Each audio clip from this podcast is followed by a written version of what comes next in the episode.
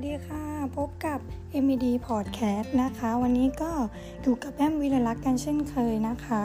วันนี้นะคะแอมก็นำคอนเทนต์เกี่ยวกับชู 3 แนวทาง แก้ปัญหา SME มาฝากกันนะคะ สมาพันธ์ SME ไทยค่ะชี้ผู้ประกอบการไทยหนี้ท่วม เข้าไม่ถึงแหล่งเงินทุนนะคะ และกลไกรัฐค่ะ แนะ 3 แนวทางช่วยเหลือนะคะ นายแสงชัยธีรกุลวานิชประธานสมาพันธ์ SME ไทยนะคะ กล่าวว่าสถานการณ์แพร่ระบาดโควิด -19 เนี่ยส่งผลกระทบต่อเศรษฐกิจ ยิ่งกว่ายิ่งใหญ่กว่าวิกฤตต้มยำกุ้งนะคะ ซึ่ง SME เนี่ยเป็นกลุ่มที่ได้รับผลกระทบอย่างรุนแรง เนื่องจากประเภทกิจการส่วนใหญ่เนี่ยอยู่ในภาคการบริการ 41%และการค้า 40%มีภาคการผลิต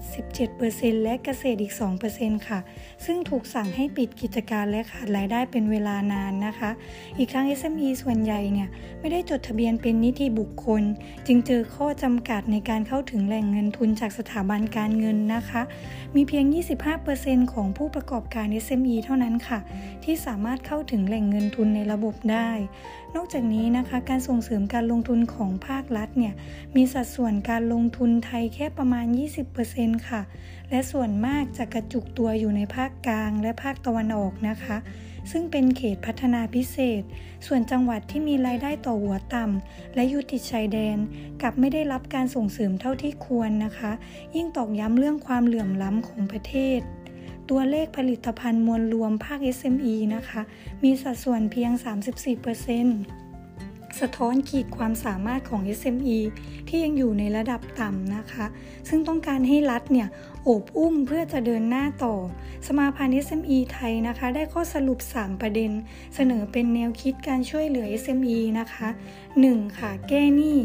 แก้หนี้ 3 กองนะคะ ได้แก่หนี้ครัวเรือนหนี้เสียและหนี้นอกระบบ พร้อมเติมทุนให้ธุรกิจสามารถเดินหน้าต่อได้นะคะ โดยเสนอให้ทำ SME Credit Scoring Card เป็นแพลตฟอร์มให้กับผู้ประกอบการลงทะเบียนชี้แจงแก้ไขหนี้ มีพี่เลี้ยงด้านการเงินให้คำแนะนำเรื่องการปรับโครงสร้างหนี้ โดยเครดิตดังกล่าวนะคะ จะสามารถนำไปใช้กับคู่ค้า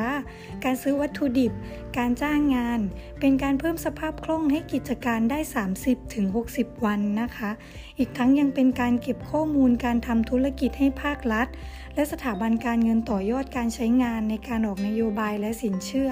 2. ค่ะ การพัฒนาศักยภาพผู้ประกอบการ SME และยกระดับด้านนวัตกรรมเพื่อส่งเสริม ให้สินค้าของ SME ระดับท้องถิ่นเติบโตได้ในระดับประเทศ และตลาดโลกค่ะ สุดท้าย 3 ค่ะ